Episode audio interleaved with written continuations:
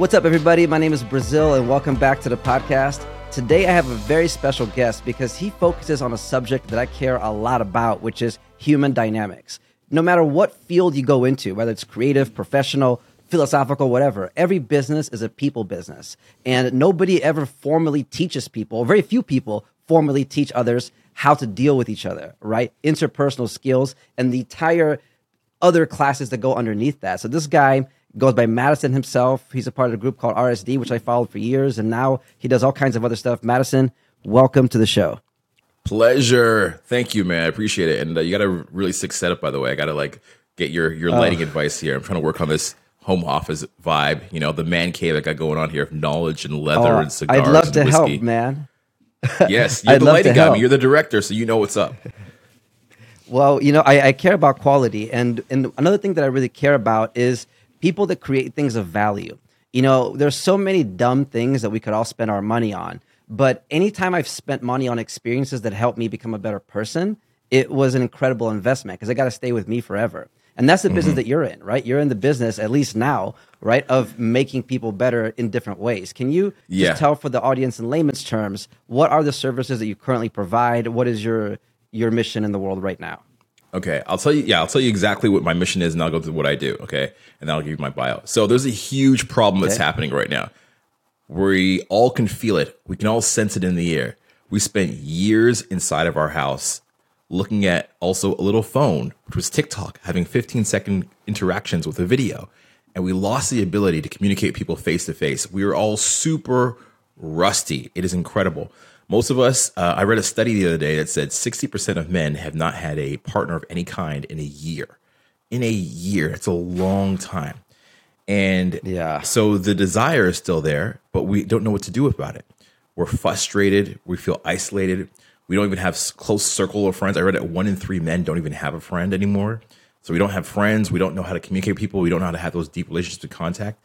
And nobody's uh, talking about the problem but it's huge and it's there in the background of our, our lives and it will probably ultimately destroy our society in one way or another because if people cannot relate to each yeah. other then there's you know it's just a horrible thing as you mentioned earlier mm-hmm. every business is the people business so when you go to a company now and you work at a company they're not just saying hey can you do marketing they're like hey can you also talk to another department from marketing on behalf of marketing if you can't talk to right. others and express yourself and communicate then you are no longer at your full potential of the service to the company.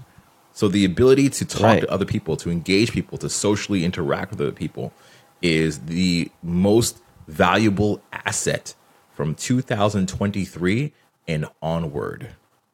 Mm-hmm.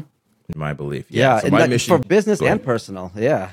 Yeah. For business and personal. Absolutely. For the two, for the both. Right. And my mission is to, I hope, have some answers and we can discuss what the answers are. We can find the answers together. And that really comes to asking the tough questions. And if we ask those tough questions, we can arrive at some solutions. Because if anybody's going to find the answer, it's going to be a guy like me. I've been doing this internationally as a hobby for 15 years.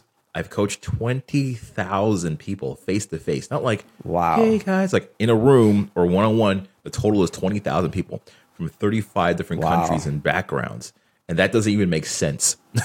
what I know or what I'm able to do doesn't even make sense. So if anybody's going right. to solve the problem, it's not going to be somebody who's a psychologist or a um, you know uh, evolutionary psychologist who works in a, in a university. It's going to be someone who's been out there interacting with people on the front lines, dealing in the with their field. issues in the field, as we say. Yeah, in the field, interacting, yes. dealing with the issues, and solving stuff. And I just try to put that towards the best of my ability. Now, I'm perfectly aware that even though I'm trying to find solutions, the world might not be ready for it. We might have to wait until the AI sex robots come. you know, the whole chat GPT stuff and the AI robots. We might have to wait until that happens. And then we're like, oh man, we're screwed. We got to like fix our communication. Then, it, then they might be ready for the answer. But as, as of right now, I'm still working on the answer, trying to be a little bit ahead of the curve. Right. And in, and in plain terms, this thing you've been doing for the last 15 years as a hobby, for the, for my audience that doesn't know who you are, specifically mm-hmm. what do you coach people on how would you describe it right so at a very basic level i teach people how to start conversations i also teach them how to never run out of things to say then i teach them how to fully express themselves of who they really are confidently i teach them how to deal with social environments and social anxiety I teach them how to form deeper connections with people in romantic relationships. Yes. I'd And you know what I like about that? Mm-hmm. What what I like about that is that no matter what you do, you have to interact with people, right? At the bare minimum, you have to interact with yourself, right, and your family and the, and the and the close people around you, you know. And there really is no formal training. And now that everybody did stay home and found out that they can work from home, like the work from home world is, is really picking up. All kinds of commercial office buildings are, are closing down because people are saying, oh, we don't need an office anymore, right? It's good in some cases, but it's so isolating in others, right? It almost feels like the, the subprime mortgage crisis, how it was bubbling up for years and then it hit a tipping point eventually. I feel like this isolation and anxiety is going to come to that, right? Even so much of the discourse that happens in the country, right? With everybody being so polarized, a lot of that is because they're not face to face. You know, just like you, I, I've been around the country, and when you see people, it doesn't matter if they're in a red state or a blue state, most people are pretty cool. If you meet them in person, face to face, most people just want to do their thing. They want to eat lunch, they want to have a little fun, and go to work, and that's it. Like they're not they're not really tripping that hard in person. But when we're all isolated, it's like um something's missing there. There's no consequence. There's no reciprocity. You don't look into somebody's eyes and notice that you said something that actually hurt their feelings. You know? Yeah. Online is very different than in person. Like I'm sure you know it as like a content guy, you make content, you're a content creator. You go online, Right. sometimes you'll see comments. Usually you'll never see like mediocre comments, like middle ground. You'll see like people that love you and hate you. and the ones that hate you, they'll write Right. the most vile, disgusting things about you, about your family, about your looks. they'll say horrible things that they would never say face to face. And so Yeah. online brings out the worst of our communication. And when we don't know how to truly express ourselves or convey an idea because of the way the flow of the conversation works. And it's missing a certain human element. Like there's been times over the last few years where I wanted to go see like old people that I knew that were in the hospitals and I couldn't go see them due to like certain uh, restrictions. And like, yeah, I talked to them on Zoom, but it really wasn't the same It's as like being in a room with them and like face to face, looking them in the eyes and holding their hand through a tough time. It's completely different Yeah. online. And so when we lose that that uh, touch, that skill, uh, we forget about it and we think we can just like um, we don't. We're not even talking. We're like creating content. You know, we could be, but we lose the element of human interaction that makes it special. Yeah. And how did you get into this? Because my, my first foray was when I was a teenager. My parents put me onto Tony Robbins. Um, my parents were both dancers, like artists, and Nice. they put me on the Tony Robbins when I was a kid. And then I had this mentor in Chicago who was a music video director, and he gave me like the 48 Laws of Power when I was like 15. And that was like a trip. And then I dropped out of high school to start my company, and then I I started reading the Mystery Method back in the day. And I know that we're trying to move away from all that and focus more on general personal development. But just to touch on it for a second, um, the Mystery Method, you know, the book about you know how to seduce, essentially, right? Really, I would say courtship. I would say it's a courtship process. But what it taught me was just the, the dynamics of value perception, right? Of like when a, a, a guy's in the room and there's a beautiful girl or whatever, a person's in the room and there's the other perceived most beautiful person in the room. There is a there is a value, a perceived value difference, right? Both in how you see yourself, how they see each other, and the whole thing was about how to understand what's going on and work with it. So I use that to work with celebrities. Pretty much the same methods and, and I don't see it as manipulation. I see it as communicating better. Because I, I would argue that most people don't know what they're communicating, right? Like with their body language is what they're saying. They're just coming in blind. They might be saying, "Can I get you a drink?" or "Let's work together," but what they might be con- conveying is so different. But the mystery mm-hmm. method helped me understand that that there's a better way to convey what you actually want to convey, and then I parlayed that into business. So that's what got me into the world, and that's how I found out about you, right? Because I love people that teach people how to deal with themselves. But what was your journey? Like you're you're a master coach at this. You travel the world. You're one of the top teachers. How did you go from being just a boy to being a boy that knows this stuff and teaches it? Just You know? way- yeah, that's that's a great story by the way. I Right. have a lot of similarities, like from what you said. The first fall was the Tony Robbins stuff, man. I uh, got, my first thing I ever got was the Tony Robbins Personal Power. I remember I was like Mm. doing really bad in school, and I told my mom, "Uh, "This is guy on TV that's going to help me." I didn't know if it really would. I just thought it'd be cool, right? So she Right. ordered the cassette tape program, and I even like Oh, burned shit. it onto like cassette tapes and like you know, copied it and sent it back. It was like super expensive at the time. Like I got the Tony Robbins kit, and uh, that really just put me on the idea that personal development even existed. I didn't even know it was a thing. And of course, everybody Yes. thought I was super weird, but like I knew I wasn't happy as a kid. Like grew up in a single parent household, very religious upbringing. Um, you know, when you grow up in that environment, people say, "Oh, uh, just be nice to bullies." And when you're nice to bullies, what do they do? They hit you harder. So it doesn't work. Right. Um, you just kind of make yourself an easier target. So I, I was looking for answers in life. And uh, that was one of the first places I went to. And I really just got involved in self development. I loved it. And I started martial arts. I did like Jeet Kune Do. I did Wing Chun Kung Fu. I did Hung, Sim Lung Hung Gar Kung Fu. I did a little bit of uh, Muay Thai. Oh. a bunch of different Jeet stuff. And Kune Do, is, wasn't that Bruce Lee style? yeah, yeah, yeah. Yeah, the, the style of no style, basically. Yes, Just yeah, using what's Bruce necessary. Is that kind of the philosophy? everybody loves Bruce Lee in self development because he was like the first Renaissance guy. He was like the first. He actually like it was self development before it was even called a thing, right? Like he was like the Tao of Jeet Kune Do was all about ideas and philosophies and like um your perception of yourself. It was really deep, man. He was a revolutionary and broke down a lot of molds and like yeah, like every self development guy is into him and and I really idolized him when I was younger. That got me into self development. That got me into like weight training as well. I started like weight training when I was like 18 or something. It's been like 22 years off and on. Um, yeah. Just like I just got went down that rabbit hole, and then eventually it was. uh I think I was at. I, I think I, when I was younger, regarding like females, I used to like write little poems and give them to girls in my class, and it was horrible, like completely horrible. I remember one day I wrote this poem to a girl, and I was like, I, I wrote a paper. I was like, "Do you like me?" Like yes or no, like circle one, and she was like, Yes. All all my friends knew about it. Everybody knew. She took the paper, crumpled it up into a little ball, and just like left it on the desk and walked away. And everybody in class is like, "Oh, oh," like like snap. Like it was crazy to them. She didn't even hit you with the maybe or anything. She just Um, no, crumpled just it a up. crumple. I remember, you know what's funny? I remember her exact name. I feel like putting her on blast right now. Her exact name. I sometimes go on like her her Facebook and just creep, just like, "Ugh." I'm like, you're still doing poorly. Awesome, congratulations. Like I'm just, I'm happy to see. it's so petty. I'm just like, oh yes, you're doing poorly. Oh, your man left you. you know, because it's like back then I would have like loved these people to death. I would have like stayed with them forever. High school sweethearts, right? Um, Yeah. and that just happened and continued. And then, uh, like, eventually, I remember one girl I, I, I totally loved was my best friend, my best best friend. I would hang out with her every day. I go to her house and like clean up her like her dirty underwear on the floor and everything. And I just like would clean her house. Her mom loved me. She like make me food and everything. Then one day I'm like, I'm gonna like tell her I love her. I'm gonna tell her. And I buy her this like I buy her this tennis bracelet with like quartz crystals in it and like sterling silver. I spent like three hundred dollars on this bracelet for a kid back then in like That's the a 90s lot. or whatever. Yeah. It was a lot, bro. Might as well been a grand. Might as well been a grand. Took this thing. Yeah. I put it like in the bushes. Like I go to the park and I hide it like a little scavenger hunt. I spend the whole day like writing like poem clues and hiding them in the park, you know? And uh it's her birthday and I bring her out and I'm like she cuz she has a boyfriend at the time, but she's broken up with her boyfriend. She she hates him and he's like verbally abusive, whatever that meant back then when you're like 17, you know? And uh Right. I'm like, "All right, I'm going to hide this. I'm going to hide this." And I bring her I I go, "Oh, look at that. It's a clue. We should go read it." We go read these papers. We go around, we go around the whole place.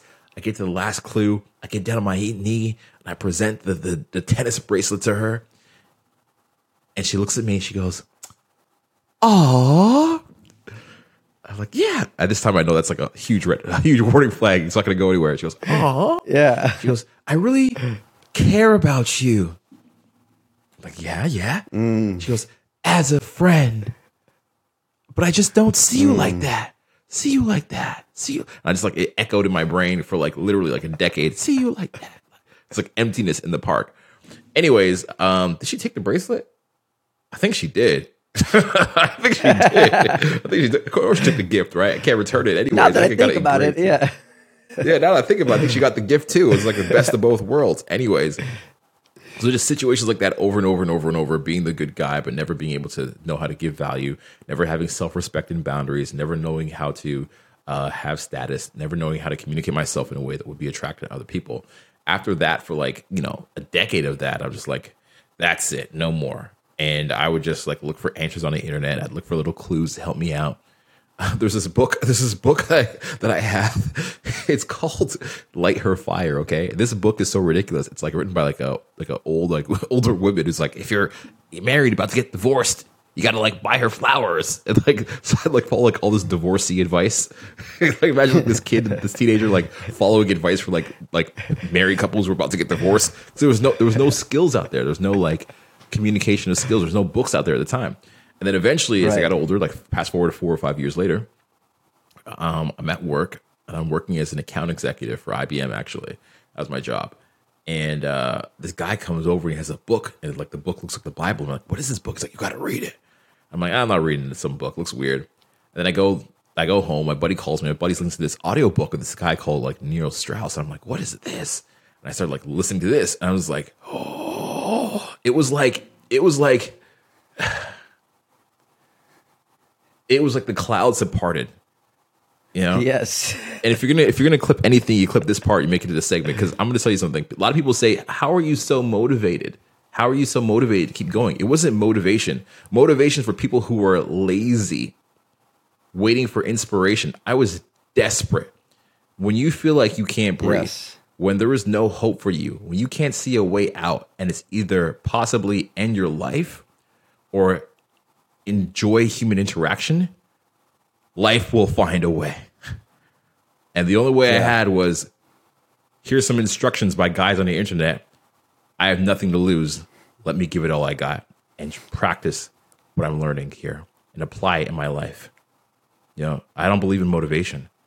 Motivation is like a yeah. luxury. it's a luxury that I didn't have. Well, it's also it's also a, the word is also misused. Motivation. Motivation mm. just means the reason for your actions, right? Mm-hmm. And it, it people if they're searching for a reason for their actions, then they're not clear. I feel I think people a lot of times just aren't clear and they're not disciplined, right?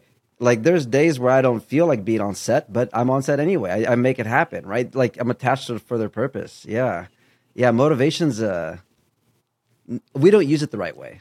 No, as a society, we don't. And when you say when you say disciplined, I also think of people that think of uh, they say the word procrastination. Like I procrastinate a lot. It's like if you had no food in your kitchen and you were starving that day, you would find a way to make five dollars. Whether it would be like selling like yep. your old shoes on eBay, or it'd be like going outside and washing cars, or it'd be like offering to cut somebody's grass. You would find a way after two days of not eating to go outside and make ten dollars today. So right, like if you had, to, if it was a like, must, right, it'd yeah. be a must. If you, you know, people say, oh, if I had my kid, I'd, I'd do anything to take care of my kid. Okay, what about yourself? I believe that we would take care of mm. ourselves. I believe I believe that procrastination isn't a real thing because you just don't have enough on the line. You're not desperate enough. I believe motivation is a easy is a lazy man's way of waiting for inspiration, and I really believe in just pure discipline, and I believe really in just pure desperation and focusing on what your life is going to be like in a week if you don't have what you need to accomplish accomplish. Right. So when you yeah, so when you first heard the game, yeah, no, I'm with you, man. I feel it. So when you first read the game, um, what did that trigger in your mind, and how did that start your process to learning and then teaching? Right. Uh, I so I didn't know that I could do it, but in my brain I said, "There's a way out." It was like living in a jail cell, and there's all these like little things, like this, like four walls of cement in a jail cell, and you don't know how to get out. And one day you see a crack in the wall, and you find a spoon and you're like, yeah, okay, I probably can't dig out of this jail cell with a spoon, but let me start digging because there's a crack yeah. in the wall, and I don't know when I'm going to get another chance, and I have no other options. Everything else I tried right. has worked, so I just start digging my way out, and um, it was horrible. I remember the first few times I couldn't even like uh, make conversation with a stranger on the street. I couldn't ask an old lady for directions. I couldn't like look somebody in the eye when I'm off- ordering a coffee at the coffee shop. Um, lots of fake phone numbers, lots of fake, you know, things. I, I lots of nights coming home, uh, totally defeated, walking home for an hour because I didn't have bus fare and like crying my head uh, to sleep on a pillow, like literally just like bawling my eyes out, being like, "What did I do? What could I have done? What did I do wrong? How could I be better? Why is it always like this?" And um, yeah, I just I just went for it, bro. And I, I think I don't really know if there was a lesson that I learned. I think it was just so much pain that I was trying to avoid, you know uh, and that's what just drove me. The running running away from the pain is what drove me to excellence. At some point, it was like, yo, I want to be the best in the world. That was my goal at some point, but it wasn't like that in the beginning. It was just like literally just like survival survival mode in yeah. the beginning. Yeah. Yeah. First, take care of yourself, right? And then at what point? Okay, so and to sum it up, so so the book showed you, like it did for me, that there's a it's possible to break out of the pattern that you're in. That you don't have to identify with your results, even though the results have been dissatisfying. Mm-hmm. That doesn't mean that you are those results. That's just the results you were getting. And then this book showed you, wait, there is a method. Just like there's martial arts, there's the Venusian arts, as they say, right? And it showed mm-hmm. that there is a way to be able to build relationships, not just even sexually, just in general. Like you said, sometimes when we have anxiety, it's like just asking for directions is hard, right? Forget even finding a, a, girlfriend or a boyfriend or whatever, right? It's it's just it's social interaction, it's social anxiety that so many people have. It's it's more than just a helping guys get girls mission. It's a helping humans interact with humans mission, right? I think yeah. it's just the first incarnation of it was in the courtship relationship field, right? But the problem is so much bigger than that. Mm-hmm. Yeah, hundred percent agree, bro. And as, as, you said, it was like uh, I I I realized it wasn't me. Maybe that came from the Tony Robbins part. The Tony Robbins thing told me that, you know, he says your past doesn't equal your future. So maybe from that kind of Tony Robbins base that we both had, I was like, okay, maybe I'm just missing the information and I'm not the problem. It was the first time I realized that, like, maybe I'm not the one. I just gotta like change what I'm doing. And if I do something different, maybe I can have a different result, which a lot of people don't believe in life. Like a lot of the world is just based on what happens to you. Is like, it's meant to be what it's meant to be. You ever heard this? This like this astrology kind right. of stuff. Like, if it happens, it's meant to happen. And right. my counter logical argument to that is do kids in Africa deserve to starve? Do people who get cancer deserve to have cancer? No. So in the universe, what's meant to be isn't always what's meant to be. It's not what you deserve. So you can now come in as a free agent into your own life. And in some situations, you can change what is happening. And I didn't know that was possible. And I was like, maybe I could do that. Maybe if I change myself I could have a different result. That was mind blowing at the time. At the time, that that kind of idea process didn't exist. Like nowadays, we're like, yeah, law of attraction or whatever. Like none of this was out there. Law of attraction wasn't out there. Um, right. You know, all these methods weren't out there. Nothing was out there like that before. Like there was nothing. There was no. There was no really no industry for it. And I was like, huh, maybe I can be the agent of change in my own life.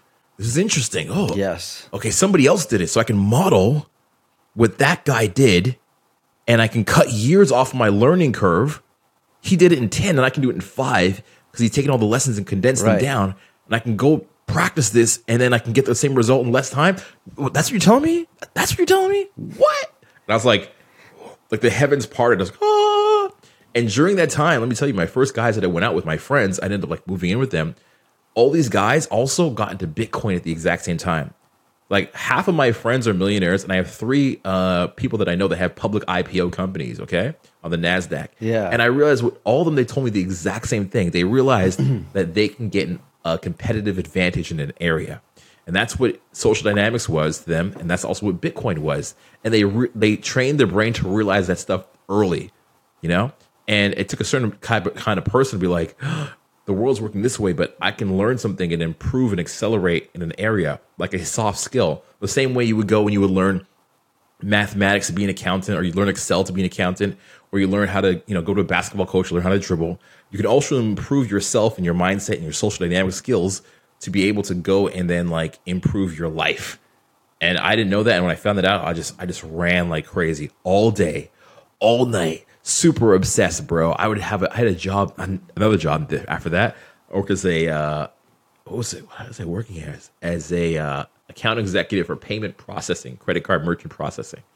And okay. I was working as that, and I I literally could go like out at lunch and like just talk to people like out of my lunch break and sometimes it goes so well, I wouldn't go back to work. I would just like stay out talking to them to the end of the day. my boss would be like, "What happened?" I'm like, "I don't know. I got into a conversation. Just, you know, they were like, "What are you talking about?" It was so weird at the time. And then my boss one day he like went out to like the food court with me. I think it was I never forget his name. It's this Asian guy. I won't say his name here on camera though. This Asian guy. He went out to the food court with me, and then I saw somebody start talking to somebody. He was like, "Oh." What the? This guy just started talking. About, he was telling the vice president about it. It was like the craziest thing he'd ever seen because people didn't do that back in the day. It was just wild to like go and start a conversation with somebody, make friends, and sit down and have lunch with them. And it just changed my life. Yeah. And of course, I ended up losing the job. my sales went horribly because I, I, was leaving work all the time, just like disappearing. But I got this crazy skill that um, I knew would be profitable in the future. I was banking on it. I was like, this skill will help me in sales. I was doing sales at the time. This skill will help me if I decide to make friends. The skill will help me in public relations. The skill will help me in marketing. Help. I, I just knew it would help me in all these different areas. It'll contribute 10 to 20% in many different facets of my life. And that's why I just doubled down on it so hard. Absolutely. It's so trippy too, because because obviously, duh, that stuff isn't taught, but it's crazy that it's not thought taught, right? Like mm-hmm. something so important, you would think that that would that it should be required learning in every school, just like martial arts and, and dancing for that matter, right? That you know, I'm all for inclusivity, but I think that the way that it's being presented is actually exclusive, right? Like we're not actually presenting a sense of inclusivity, which would be including everybody, right? Mm-hmm. It's we're actually excluding a lot of people in the name of inclusivity, which I feel yeah. like it's it's but it's going to correct itself. Like everything, there's going to be a pendulum swing, right? Mm-hmm. And whatever this pendulum swing is doing now, it's just going to reveal things for us sooner, right? Because yeah, yes, I'm down with people expressing themselves, but one thing they're not doing is they're not letting. It, it, there's actually a lot of repression, right? Like there's a lot of repression from masculine teachers. Yeah. Right for people yeah. like yeah. doing like the kind of work that you and Owen and everybody d- does, right? Like if okay, we want people to be better. If we say we care about mental health, we say we care about diversity. What about the diversity of the of guys? There's such a diversity in, in life experience for men, and there's so much mental health struggle. There are so many people. It doesn't matter if they're gay or straight. They're, they're they're dealing with shit. There's people dealing with real world issues, and America is more so about celebrating the problem than focusing on the solution, right? Like yeah. as an immigrant living in America, it's weird seeing 90% of the conversation, even in politics, is not about what I'm for, it's I'm against that. I'm not that person. I'm not this. Like you can't make your whole personality what you're not. yeah, right? yeah, bro. I, I, I, I, agree with you so much on that, bro. I, I agree with you. I agree with you so much on it. You have no idea. Like, okay, I've been talking about this with, with my inner circle of friends. Like, I have stuff that I put out as right. content, but I have stuff that I don't talk to people about because it's not in my niche. But it's right. what I really think about day to day and this is the thing I think about the most, right? Like, so for example, um, I live in an area where I ran into Gad Saad. Do you know who that is? Gad Saad? He's yeah, like I've a, heard of him. Yeah. Yeah. Okay. He's like a professor in a Canadian university. Very I think similar I saw him on Joe Peterson. Rogan. Yes, yeah. yes, very similar to, yeah. to, the same area as Jordan Peterson. He's on Rogan. I ran into him the other day. He's in my area. I ran into him like three times in the last like week or whatever. And you know, he's talks about something called the victimhood Olympics, where we live in a society now mm-hmm. where everybody gets bonus points for being a victim. So you go like, I'm a victim. I'm a you know bi biracial person of color. Like when I was growing up, we didn't have the term BIPOC. You were just like a person, right? Which is good right. to have that inclusivity. But what happens is everybody competes to be the biggest victim. And the problem with that mindset is that when you're a victim, you're not looking for solutions. And mm-hmm. you know, this is something I learned very good in my self development journey was to look for solutions in my, for myself you know, of course, being also yeah. like a guy who's black, right? I um, I see this in my own community. In Black people's community, the music that we promote on the music award shows and we promote everywhere in our culture is like I sell crack to my own people. I do a lot of drugs, and uh, I pimp out my own women. This is like was promoted in like black culture, right? Typically in right. America, but it was not promoted in spinning rims. Back when I was a kid, was spinning rims. What's not promoted is like I saved my money I invested in a duplex, and right. I and I took care of my uh, generational wealth of my family. So I didn't put my mom in a nursing home. We could pay for Medicare. Yeah, like that wasn't promoted in our culture, but it's promoted very highly in like Jewish cultures or even Asian cultures. It's like the family right. unit is very important. They take care of them, their their own culture. They take care of their environment. But we don't do that in the black culture, and so we just choose the victimhood mentality. And unfortunately, because we choose that, we cannot excel. There's a great author who talks about this. His name is Thomas Sowell, I think, or Thomas Sowell. He talks about this in the black culture. I just recently discovered him last week, but I've been thinking about this for a long time, and he helped to kind of solidify my thoughts by giving me a language for it. But uh, yeah, we do that all the time. We we just play the victim Olympics, and then we don't think about how can we take responsibility within our cultures and ourselves. And this is the biggest thing they learned about self development, right? Getting back to the whole self development and social skills. The biggest thing I learned is if your interaction goes wrong, you ask yourself, what could I have done different? You don't blame the other yes. person. You say, what could I have done different? How could I have communicated differently to relate to that person? You think about what am I going to learn next time? You go home, you write down a little journal report of what you did and what you said and what the feedback was, and you take the feedback and you process it and you analyze it. You don't go, it's their fault. You go, what can I do with my personal responsibility? And I got that from social skills. I got that from self development. I got that from social dynamics. I learned it from there and I just wish the other the rest of the yeah. world had it because if they had it, it would change how we interact with each other, right? all we interact with each other in other ways. Yeah, and uh, it's a shame. It's and really you know, shame, and, and I don't think it's about, and I don't think it's about ignoring the problem, right? Because I think that people, it's funny because for all this talk about things being on a spectrum, uh, they treat victimhood like it's binary, like you either are a victim or Mm. you're not, right? Um, where really that should be on a spectrum, right? Because for example, most of the deepest impacts that have led to positivity in my life were events that at the time felt very uncomfortable, right? Like there was a time where I had a business partner and we lost all this money. Boom. And I lost all the money and got evicted from my place and had to borrow money and build everything back up. At the time, it sucked. It was a quote negative experience, but it led me to build the business I have right now. Right. So it needed to happen. So was I a victim then because somebody stole money from me? I mean, yes, technically, I was. A, mm. they did steal the money, but in hindsight, it was a gift because it taught me how to protect my money better. Right? Yeah. Like if I didn't get that little money stolen, then I might have gotten the big money st- stolen now. Right? And in America, I think it's like we used to pretend like there were no problems. Now we think that everything is a problem, but really every problem is a gift because it challenges us to grow. And if we could just balance acknowledging that there is pain, right? Like yes, like like even as a guy, like I like that it's cool to go to therapy now. You know, like that mm-hmm. that wasn't even that cool like 10 years ago. Now to say, "Hey, I'm going to go to a trauma release workshop." Like you're you're not like the uncool dude. You know what I mean? There's like mm-hmm. Very tough guys that are also doing trauma healing, you know? It's like that's being cool to realize, wait a minute, I am holding on to pain. I am holding on to to, to things from my past, but it's still my responsibility to fix it. Right? Yes, bro. Acknowledging I do have the pain. Preach. Yeah, yeah, you know, my biological father left me, but it's on me to let go of that anger. Yeah, I you know, Right? I completely It- agree with everything yeah. you're saying, bro. Because like you, you said, uh, there's a spectrum, and before we were too far in one way where there's no problems. Now we think everything is a problem, and we're too far the other way. But there needs to be a balance. Hopefully, we call that you know the pendulum swinging, finding its middle. Uh, the Yeah. problem was when we're too far on the victim side is that we can't be resourceful to solve problems, and it affects us in every area of our lives.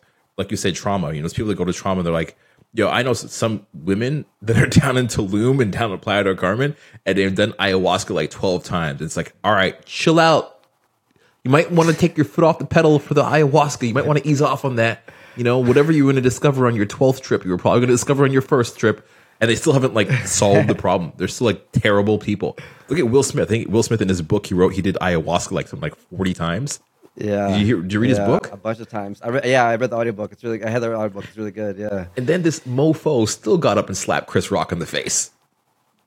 Bro, you have not dealt with your trauma. Sorry, Will. Hit me up. I'll coach you. I coach NBA players and all Yeah. kinds of celebrities, right? Like, Yeah. we can't be the victim that whole time. And I, I'm worried that that whole book was a victim writing exercise, actually, as well. But it's about taking accountability. And if we don't take accountability, accountability, we we get stuck in a rut. Now, um, I was going to relate this to another way. Oh man, there's something else I wanted to say on that. Oh yeah, yeah. So I'm sure you've been watching these uh, men's content movements that are out there these days, right? A lot of it's The like red pill, misogynistic. pill movement. yeah, the yeah. pill colors, the uh, Yeah. the stuff blowing up with Andrew Tate, the stuff blowing up with all these people. Yeah. And if you watch one video of it, your algorithm on your YouTube page just gets flooded with it. And it's like all you see. and all the content I see, it's true, right? All the content you see now is like why modern women suck, why they're bad, why they're going to take your money, why you're going to get divorced, why this, why that. Avoid them. They're so entitled. Okay. Uh, the OnlyFans girls, da, da, da. This may be true. However, how does that help you? The information of avoiding it does help you. However, constantly just thinking about what to avoid puts you in a victim mindset. It is a defense strategy rather than a uh what's the rather than a proactive word? strategy. Yeah, exactly. Proactive. is a better word. I was going to say offensive, but I don't say offensive. Yeah, right, yeah. word, right? A proactive strategy. And a proactive strategy would be like, okay, this is what's wrong in society. This is what's wrong with the other team. But what can I do? Am I accountable for in my actions to have a better life? And to not hate the other side, I got to still like the other side. Because if you're just like, I hate, I hate the opposite sex, it doesn't get you anywhere. You just sit home It doesn't. and you're back to playing video games. You're back to constant no fat masturbation porn stuff. You're back. You're back to the Cheetos. You're back to the, and you're just sitting there stewing in your anger like a little turd, just like the other side, the other side, with your Call of Duty control in your hand. It's not a solution.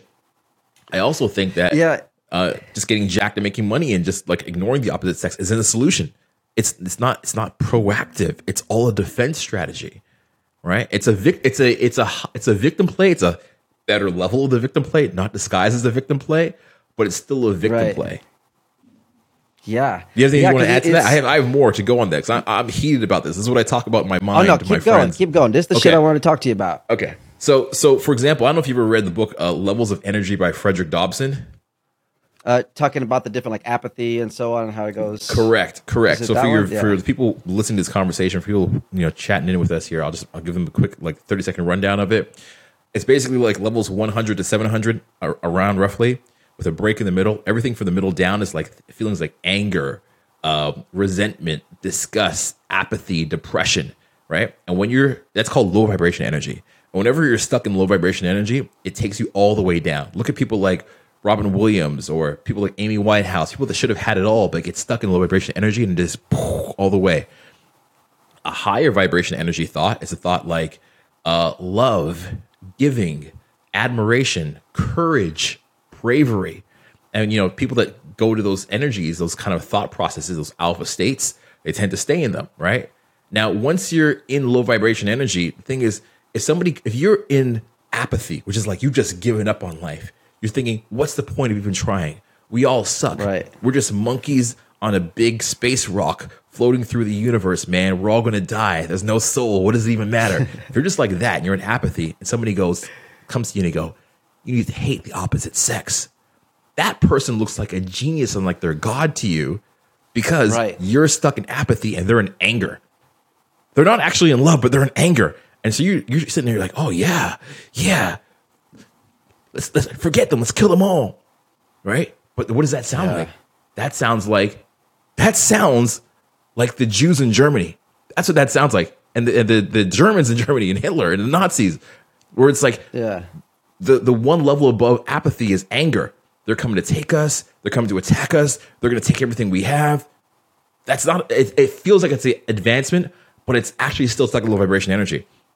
So this is why I'm scared yeah, it's, of it's, like. It's technically one level up, Yes, it's, it's it's one level like it puts you into a little more act. Like being angry gives you a little more action than being apathetic, but it's still not a resourceful state. You're still in destruction mode. It's not. You're exactly. You you you summarized it perfectly, and it feels like you're you are making a little advancement. It feels like you arrived at the epiphany, the be all end all, the top of Mount Everest, but you haven't. You're still stuck in that phase. And my concern is that the way the YouTube algorithm works and the way that everything works is like anger is so attractive. Once you get into it and you see it, you're just like, yeah, yeah. Like they call it like the red pill rage or whatever. People just like watching these videos, like hours and hours of these content. Guys just like kicking girls out the house. Yeah, you get out the house. Yeah. Yeah. Foaming at the mouth and getting off. It's like it's like um red pill porn, basically. yeah, I don't think the ideas it, are bad. It is in a way. Well, yeah, because you're right. Because it's like it's one thing to alert people of the potential dangers, right? Like here are some ways that people can scheme on you because there are people that do scheme in all kinds of mm-hmm. scenarios. Mm. But then to paint that as the entire opposite sex, well, then you're kind of ruining the whole fun of it, right? Yeah. Like there's there, there's good and bad people, or I wouldn't even put that. There's people in resourceful or unresourceful states everywhere, right? Like there are some girls that just get taken out on dates to get free dinners, yeah. But there's guys that do that too. There's guys that just hang out with older women to just get their money. You know, the the the, the rich widows, right? Like, mm. there's always going to be some kind of vultures, which is why what you're teaching is so important about self respect and boundaries, right? Like, it's it's funny how so, just having that alone is attractive in any situation, right? The boundaries and self respect, or the ability to, the ability to see both sides.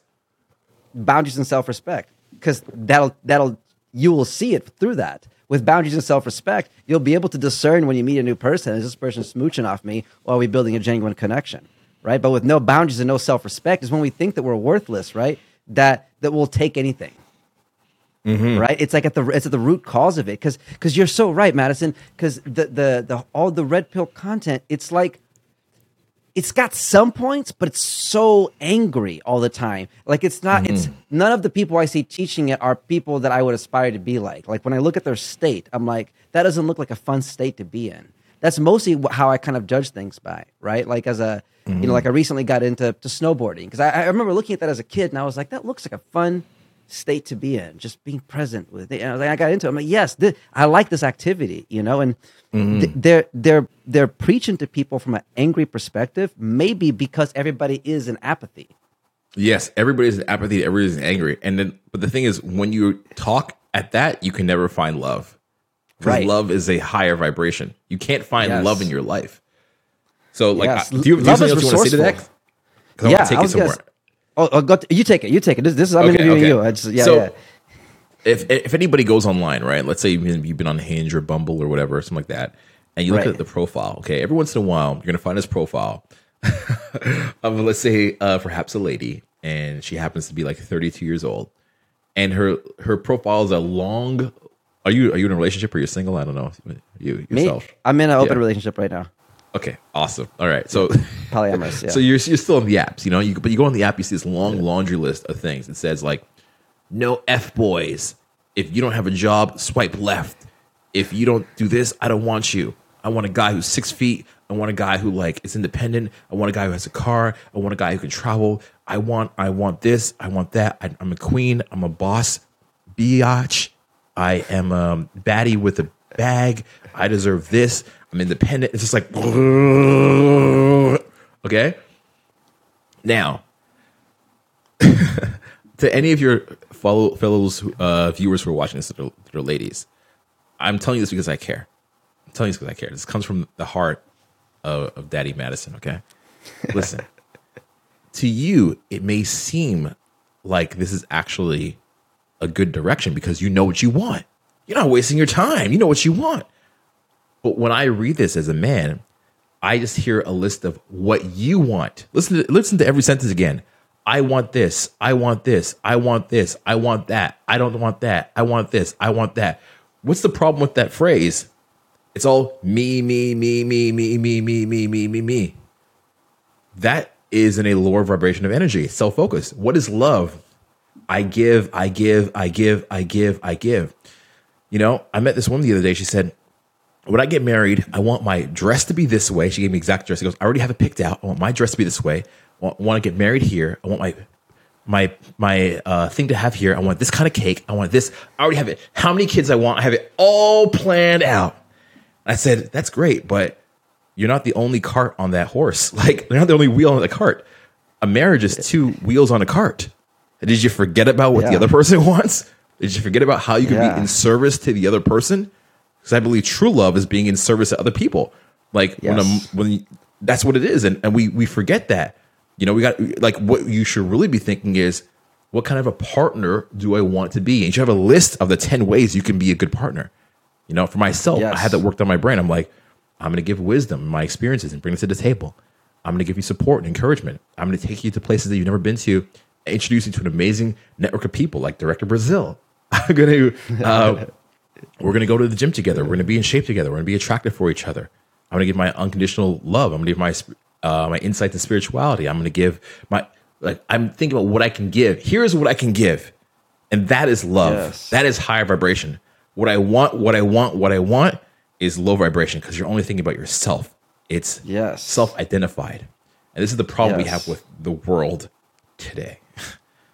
And you know what? It's funny because the one of the most self-serving things you can do is to be selfless right? Yes. Because the best feelings come from giving. Like I, I love receiving. I'm good at receiving right? But like for example as an artist i like watching a good movie. I love watching a good movie but i love making good stuff. Like when the energy's coming through me right? Like what, when I'm showing up for somebody, like nothing makes me feel more proud of myself when I know I showed up for somebody, but not from a place of being a people pleaser, which is where I used to come mm-hmm. from, right? It, up until like maybe six years ago or so, I was successfully a people pleaser, right? Like I would do, I, I would, I like that. You know what I mean? Like, like I would find out what the girl wanted, and I would, and, and I would, and I would go do that, right? I, I was a giver, but I wasn't giving from the context of abundance. I was giving from the context of what do I need to do to be worthy, right? And I would do these things, and I would get and I would get rewarded for it. I would get the girl, or I would get the job, but I was coming from a place of um,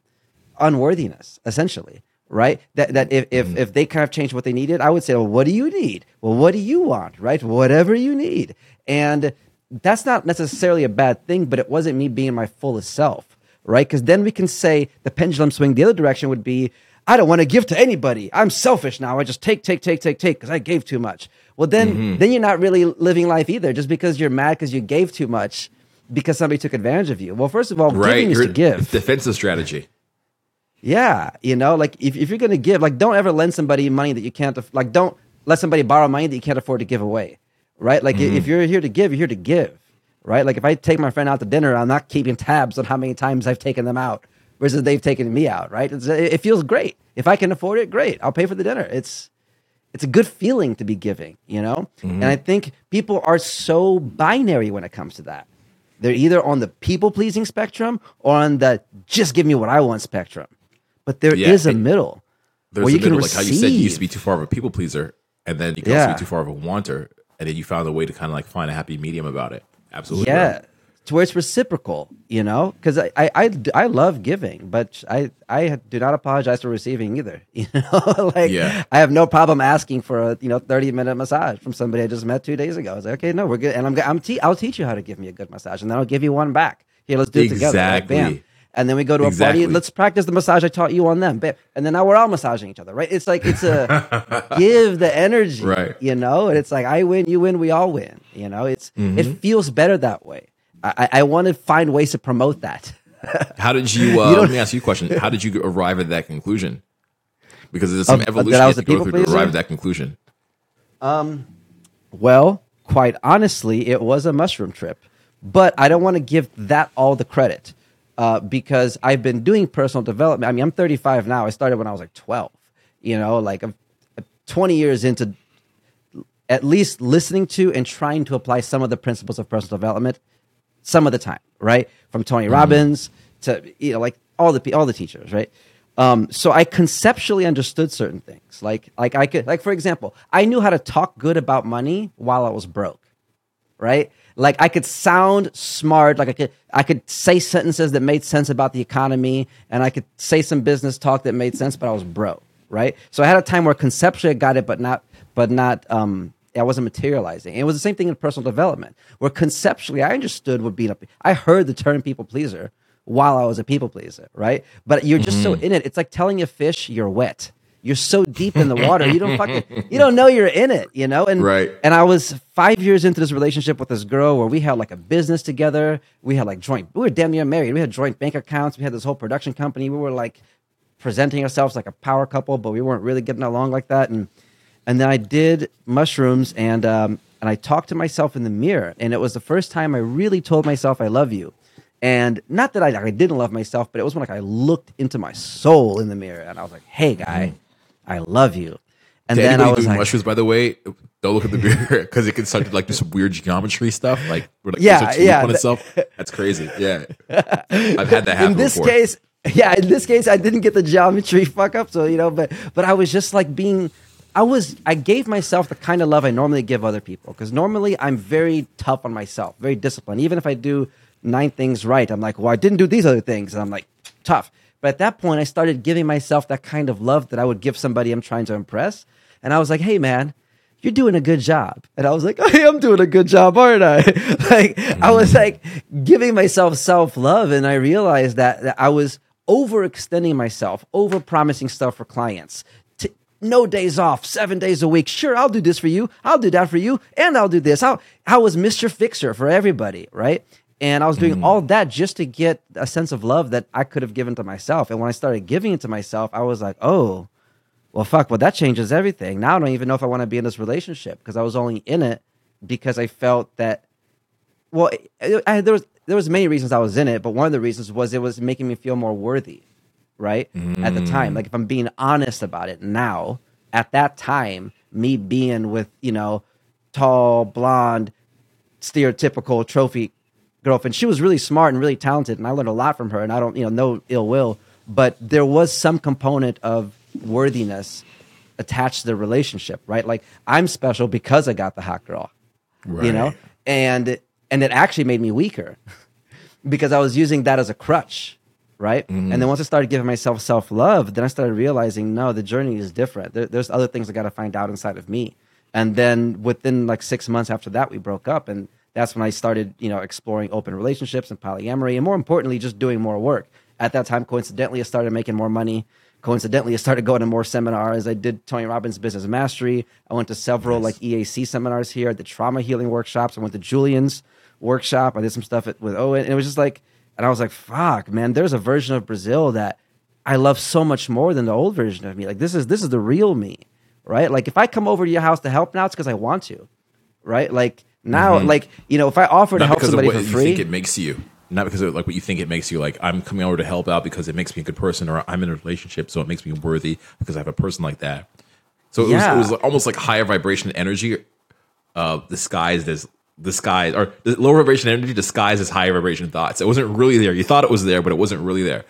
Yeah, you Right. call it like also like the alpha state, like the like the they get really like metaphysical here, like the mm-hmm. all seeing eye kind of perspective. Where you're just looking at stuff, you're not judging it as good or bad, just kind of just looking at it from an alpha state. Just like, oh, this is what it is. Okay, huh, Yes. interesting. And like very non-judgmental. That, that that's what I would call. I think true love is when you look at the things from things from a non-judgmental standpoint, and it's very hard to do. when we go in and out of it several times a day. Um, I think myself, I can access it like three times a day. Then I just get tired. but I think we can, we can all we can all do it. You know, like it's it's like um, those moments where you have a let's say a client or a student's not working out with you, and they're like uh, they're having an issue, and they're like yelling, and they're upset, and you're like, tell me how you feel. Like you're like you go more into it, and you're like not judging them for yelling or being upset. You're just like, how can we solve this? You know, um, I think it's kind of what you did in a relationship. There, it's like you looked at the relationship and said, huh. Am I solving this the right way? Am I going about this the right way? Not what do I want, what makes me happy, but am I am I handling this the appropriate way? Am I am I respecting this other person in the relationship, or am I using them to feel good about myself by saying I have c- them? because Very deep. then it could lead to resentment. Also, if you give from a place of emptiness, then you're gonna feel that they owe you something. It's like, well, Mm-hmm. well, I bought her flowers. Doesn't she owe me something? Well, I did Madison a free video. Shouldn't he give me a free trip to? You know what I mean? It's like what? Mm-hmm. It- it- when, when you're giving from that place of emptiness, you start resenting people because there was a line from fuck, I forgot what book it was, but it said, um, it said pre, um, unspoken expectations are premeditated resentments. Right? yeah, And yeah. when we give from a place of emptiness, is we're giving silently hoping that they're going to reward us later because we're such a virtuous person. And then they don't. And then we're like, see, don't ever give to anybody. Yeah, it's a very hard place to come from, bro. It's, I mean, you know, Yeah. you you mentioned it about the two or three minutes ago. You mentioned it when you said an art. You said a good art versus bad art, and I'm sure you've seen this in like um, I know you do music videos, but I don't know if you ever watched some movies that are out there lately. Like, there's two types of movies. There's movies that are like we do this for you because we love you, and we're just expressing art. And there's movies like we are doing this because we want you to like it. And those are two different paradigms. Like I've seen um, yes. I would compare, to be perfectly honest, I compare the, the latest Star Wars trilogy. I'm a huge Star Wars fan, but a lot of it was like, look what we did, we're awesome. But while they were like, d- like, um, downplaying or uh, disrespecting the classic characters, and I didn't like that. You know, it wasn't really about like, like great art is like when they just make the great art and they're like, wow, look at this. Like great art was like Kanye's best album. My example would be like My Beautiful Twisted Dark Fantasy. It was just great sonics, Yes. great art, just like an expression. But some of his some of his latest music is like, look at me, I'm Kanye, and you're like, okay, but are you, you're it's self serving. It's not really the it's not the output or outflow of what's good for you and what's good. What can- how could I serve? You know, how could I serve and how can I be a service and what's good for everybody? And I think that's really the highest level of, of great art. When you get there, it's, it's amazing. You know, when you get there, you have songs like Moon River. You have albums like Joshua Tree from U2. You have movies like uh, I think Ford versus Ferrari is one of those good examples. That You was a great movie. Like the, the oh the Joker by Joaquin Phoenix was just like Mm. here's an expression of how people are feeling. Let's just show it rather than like look at me. I'm Joaquin Phoenix. I'm a great actor. It's like here's just how the undertone of men in the society are feeling, and just like showed it. They were Yes. five years ahead of showing it. Right? It's just great art. Just the outflow of that energy of um how people are feeling, making them feel great, showing them showing that they're seen and not really wanting anything back. I think that's what great love is now as well. And I want to mention something else too. You said how do you balance it, right? Like before in your previous relationship you didn't, now you're getting closer to it. I think for me, the way I balance in my relationships right now is I just kind of I express my vision to people, and then I invite them into it. So if you want to clip it, this is another great part to yes. clip. Um, I express my vision, and then I invite them into it. So I say, hey, my vision is, you know, if I'm having a short term relationship, I want something that's respectful and casual, and we can, you know, we can do that and have a regular thing where we see each other once a week, one at night. Or if you want to be more long term and serious, my ultimate vision is to get some investment properties to retire our families at some point, travel around the world, of course, and make each other better. Um, always be in communication and be loyal. And this is what I'm working on. And I want to invite you into this. And they, of course, everybody says, Yeah, I want to be a part of that. Sounds great. It's a man of the plan, right? But usually, yes. within a week, they drop the ball. within a week, they get caught up with work, or within a week, they go back to their old habits and they drop the ball. And before, I'd be like, You said you were on board. What is this? And I would get upset. But that's me getting right. upset, like how you said, like you get upset because it's like you give somebody flowers and they don't return the favor you want. It's like you get upset. Now I'm just like, now the way I handle it is I'm like, hey, I noticed that you were on board with this vision, this vision, and I, I feel bad because you dropped the ball. But hey, we can be friends, and I don't hold it against you. And if you ever feel like you're ready to step up to the plate, you know, I'll be I'll be open to hear it. The door is open on my end. That's the way. That's and the that's attractive. It's very attractive. I don't I don't even I don't game anymore. It's the way I just date. Yeah, it's, it's, it's, way, it's funny how that progressed, right? From the beginning of, of, of it being about game, and now it's just about the setup of your flow of life. Because I'm the same way. Like, not that I can't do cold approaches, but I don't even like it philosophically. I do I do warm connections. Like if I'm just mm. in my mission going, then I'm feeling great in my mission. Then whoever's there, I'm going to talk to. If I'm snowboarding, I'll talk to whoever's next to me at the ski lift. Like it's, I, I don't go out of my way for people. It's just I'm in my flow of life, and if somebody's right mm-hmm. there, I'm like, hi, you're in my path yeah. for a reason. And you invite right? them and then like that. It, yeah, exactly. Right. Like like some of my favorite ways of of doing dates is just inviting people to things I'm doing anyway. Right. Mm-hmm.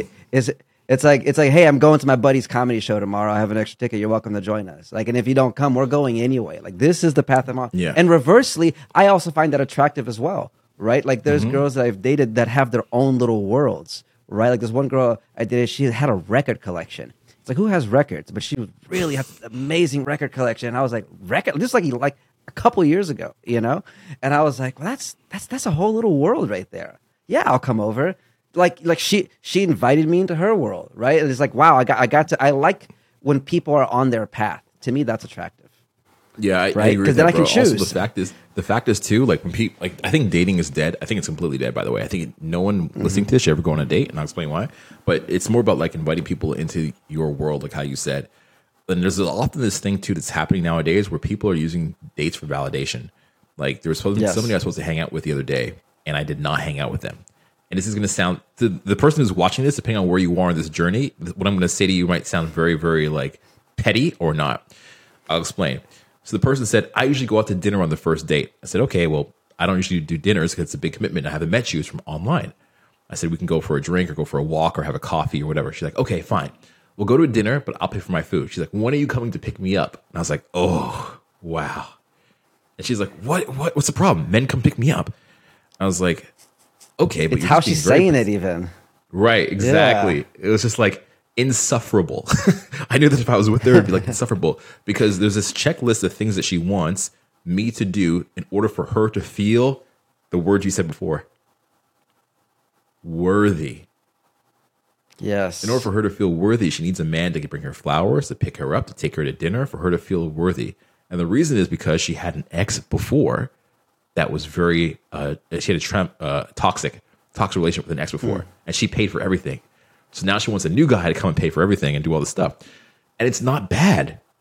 I I have no problem paying. I have no problem sending an Uber. I, it's not that. It's that she's not inviting me into her world. She's like, I'm giving you a chance, right? And I here I am. I'm like, hey, yeah. I got this thing going on. Come along with me. Hey, I got this thing. I'd be I'd be happy for you to join me hey, I plan on going to re- relax on the weekend. I might hit the sauna and then go for a gym. You want to you want to come with? I'll show you my routine. Like I'm just inviting people to do things with me that I'm doing so they can get yes. to know me through my world. But she wants yes. the, the tap toe song and dance because she's coming from a place of trauma. You know, so right. it's it's so hard for me to explain to people. I'm basically I'm basically the world's most undateable person. By the way, it is. It's, I'm the most undateable person because like I'm thinking of I'm, I've experienced and thinking about stuff like four or five levels above where the average person Yeah. can't even relate to it. So it doesn't make any sense what I'm saying to them. I just sound like I'm a petty guy who doesn't want to pay for an Uber. It's not that. So she's coming to me with this checklist of things that she wants on the first meeting before I've met her, and she's not um, presenting a open energy. You know, it's pretty. What do you want for life right now, Madison? Like for the next, you know, couple years of life, what what is your personal mission? Next personal mission is I want to have three to four investment properties. I had one when I was 24 and I had to sell it. But I'd like to have three to four investment properties. I'd like to get back into crypto and stuff like that. I'd like to create some great, some great stuff, some thought provoking uh, philosophies about the world um, that I'd like to share. Because I'm, like I said, it might not make sense now, but I think it'd be a great gift to society. I'd like to, you know, right now I'm in, I'm in Canada. Um, I'm here on intentionally because I'm spending time with family. I've had family pass away during COVID, like two members. I've had uh, Sorry to family hear members that. that are sick in the hospital, and I'm here in Canada, not traveling the world because I've made a I've made a conscious decision to live a boring. I'm on a boring mission. I call it the boring mission, and that mission is to like be able to like drop in and see family or friends or godmother like once a week, somebody who's ill. I want to be able to do charity. When you're traveling the world living the Playboy lifestyle, you can't do those things. You can't have a dog that you walk. You know, two dogs. You can't get a big fence yard with dogs. Like these are things that are very simple pleasures in life. And I've I've enjoyed I've enjoyed like you're in LA, right? Yeah. Yeah, so I've I've lived the LA life. I've lived the mansions on the hill, three mansions with the team. I've lived the, the Playboy models. I've lived all of that life, and uh, it does interest me. I still like it. I enjoy it, but I'm like a person who's like I call it like old money versus new money. I'm like old money, you know, like those guys that had like generational like success. I'm like, eh, I did that. You ever see the guys at old money, like the guys who were actually rich, the old money guys, they were like a floppy cloth hat and like a sweatshirt Yeah. from Walmart. Those are the Yeah. real rich Uh-huh. guys. Then there's like these new money guys who get like the Gucci belt and like, you know, they're like, you know, they're showing off with like Christian Louboutin shoes. And you're like, oh, that's they're, new they're, money. they're The holding the money to their ear. Yeah. Yeah, exactly. Oh, The Instagram, the big stack of cash next to the ear, like NHL Chopper or whatever, or NL Chopper, whatever his name is. I don't even know. Yeah. Like, that's that's like new money. I'm like old money. I'm like, oh, I've done that. It's still fun. I'll do it, but I don't need to show it off. But a lot of people in this world right now, especially people who are just getting on, they're like new money people. They're like, how many trips are we going on? You got to show me this. I want to. I want to eat at this. Listen, and I don't really. That's great for you. Enjoy it. But I've been there and I've done that. I've eaten at seven of Gordon Ramsay's restaurants. I've been in the, I've been in the kitchen and had a private service at, at, at Petrus in London. Like, like, like, I. What else do I need to do? I, I, if I were to, if I were to never have a fancy experience again in my life, I would, I would miss it. But I don't feel the need. The need, Well, especially because no you've already had it. Not there. Yeah, I know. I've already had it. I've experienced it, and also because I realized the value of it in my life. Um, it's you know people always say you know money doesn't make you happy, success doesn't make you happy. Uh, yeah, you go, oh, that's because you had it before, bro. That's because you had it. But the truth is also, it's like I've perp- I've realigned my values. My values my values really got realigned in the that in that three years where the world was shut down. I realized what was important to me, and I was hoping that that would be the big catalyst for change in the whole world. Like everybody be like, it could all go anytime, man. Like the Spanish, like the Spanish flu, like the Black Plague, man. It could all go at any time. Right. I was hoping it would be like this big global awakening. Eh, it didn't happen. We just kind of went back to OnlyFans after it's working on Instagram. uh, I was hoping it would happen, but it didn't happen. You know, the the great the great reset. I was hoping it was here, but you know, I I had my reset, and I was just like, oh, what do I what, what do I value? Going to the gym, a regular gym, and the same squat rack being available. Like the most simple thing. Like think about it. If you go to like all these gyms, you don't have your same same, uh, same squat rack. You can't measure your result. I just like the same squat Right. rack.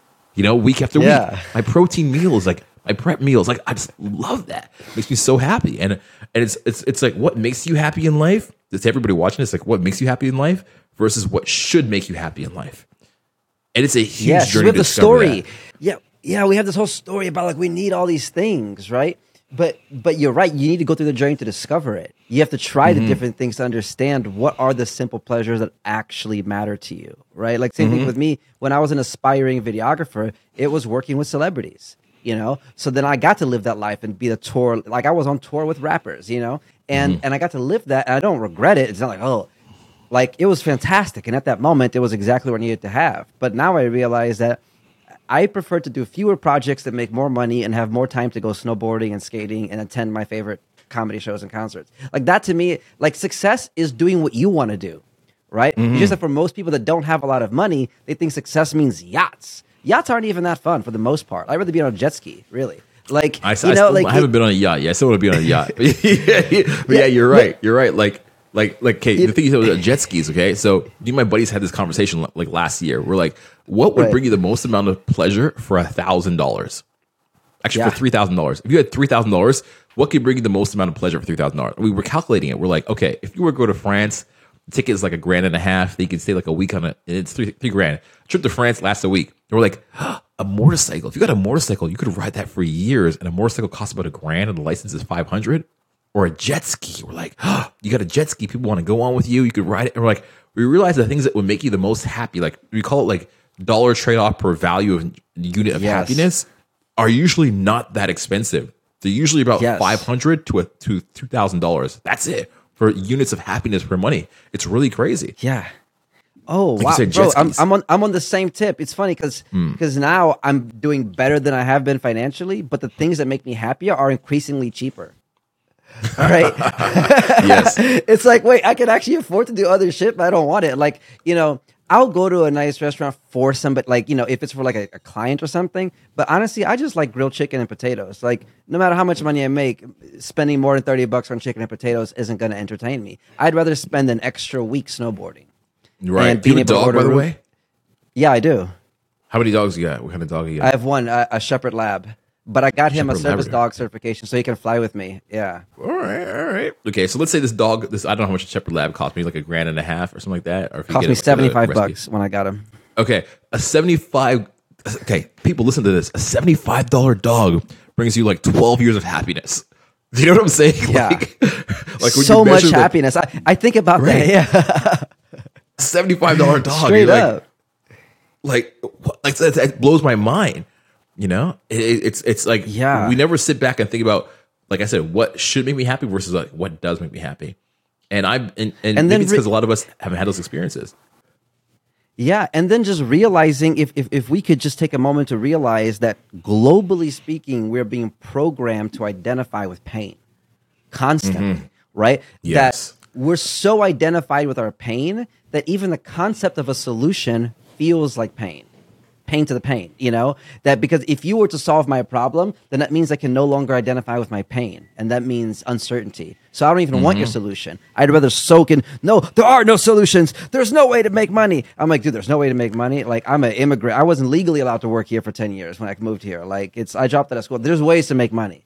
Like, there's so many ways to make money. Like, you, you can get a power washer and clean trash cans down the street. You know, like, there's so many things you could do. Like, you can get a leaf blower for a hundred bucks and then blow people's yards all weekend. Like, there, are, there's infinite ways to make money. And that's what I've always believed as a poor person. My dad's from Cuba. You know, like, I'm a, we're poor Latin family and I learned to make money. And it's so weird to me being in America how everybody here makes it seem like it's so hard to make money when it's technically never been easier.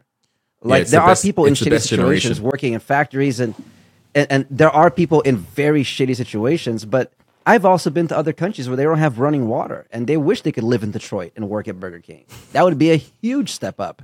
Huge step up for them. You know? Mm-hmm. yeah like you said we're, Um, we're constantly comparing ourselves to to the unhappiness that we don't have versus the happiness Yeah. that we do and it's at the forefront of our mind and so our brain is like constantly scanning for it's like when you turn on the TV, the newspaper, magazines, your brain is constantly scanning. Our brains, I want to say include myself in that, is Yeah. constantly scanning for the threats.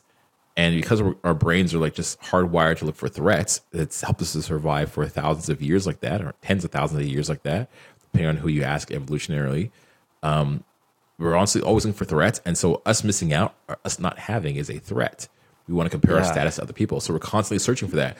Meanwhile, not taking advantage to appreciate what we have. I mean, the biggest practice everybody can do is like just start off your morning with a gratitude meditation. I do one every day at around either 12 or 5 p.m. It's a midday or end of my day. I do a gratitude meditation. It takes me 20 minutes. I hate doing it. When I do it, I'm like, oh, yeah, that's right. I got this. Oh, yeah, that's right. And I live in North America. Like, I'm so happy to be doing that. But even if I didn't live in North America, I would still have the equal amount to everybody in my environment. So if I was in Cuba and I was living in Cuba with Cubans, ayos mios, I would have the same amount of uh, everybody around me. So I can be grateful that we're equal without feeling like I'm missing out. But it's this power of social media makes us feel like we're never completely satisfied. But let me tell you, to everybody that's thinking about this, you know, to somebody who's had all the experiences, you'll never some of my most unhappy moments. There's two kinds. There's unhappy moments when I wasn't there for my family and friends in times of distress.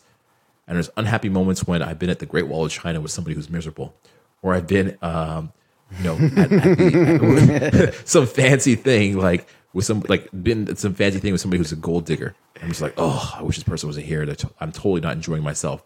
The best times I've had is when I was doing great things people I cared about. So the yes. only reason you, I get success or money right now is to enjoy beautiful experiences with people that I care about that could not afford them on their own. It's one thing to go to Mexico by yourself, or not Mexico, but to go to like let's say uh, Amsterdam but if you go to Amsterdam yeah. with a group of your friends who couldn't afford it and you supply the trip, that is actual happiness. So the definition of yeah. happiness to me at this moment is being able to do things with people that I care about. Now, can I do things with people that I care about without money? Yes. And very often I just like like make a movie night. And that's that's that gives yeah. me the same amount of happiness or comparable at least to like bring uh bringing everybody to Amsterdam or me going to Amsterdam with somebody that I hate. Because that that's that's actually right. worse you going to answer with yeah. somebody I, I don't like that doesn't get along that's like self-serving is worse and then on the better side is like me having a movie night with people that I care about in my home city. And so the measurable yes. units of happiness um, are not necessarily related to the environment that you're in. It's who you're with and the situation yes. of those people. This is what I've yes. learned my older age. Yes, for myself at brother, least. I, for everybody.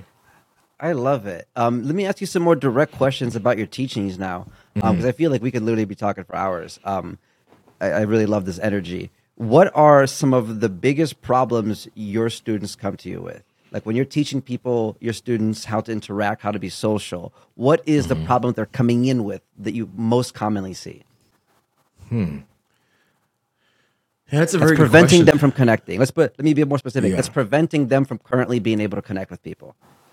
Yeah, the biggest one is I get a lot of people that are successful, let's say uh, career wise, or okay. you know, doctor, lawyer, um, space X engineer, uh, somebody who's made a publicly traded company, uh, somebody who has uh, done really good at their work, and because of that, they handle people like work. I call it like the work ethic. Mm.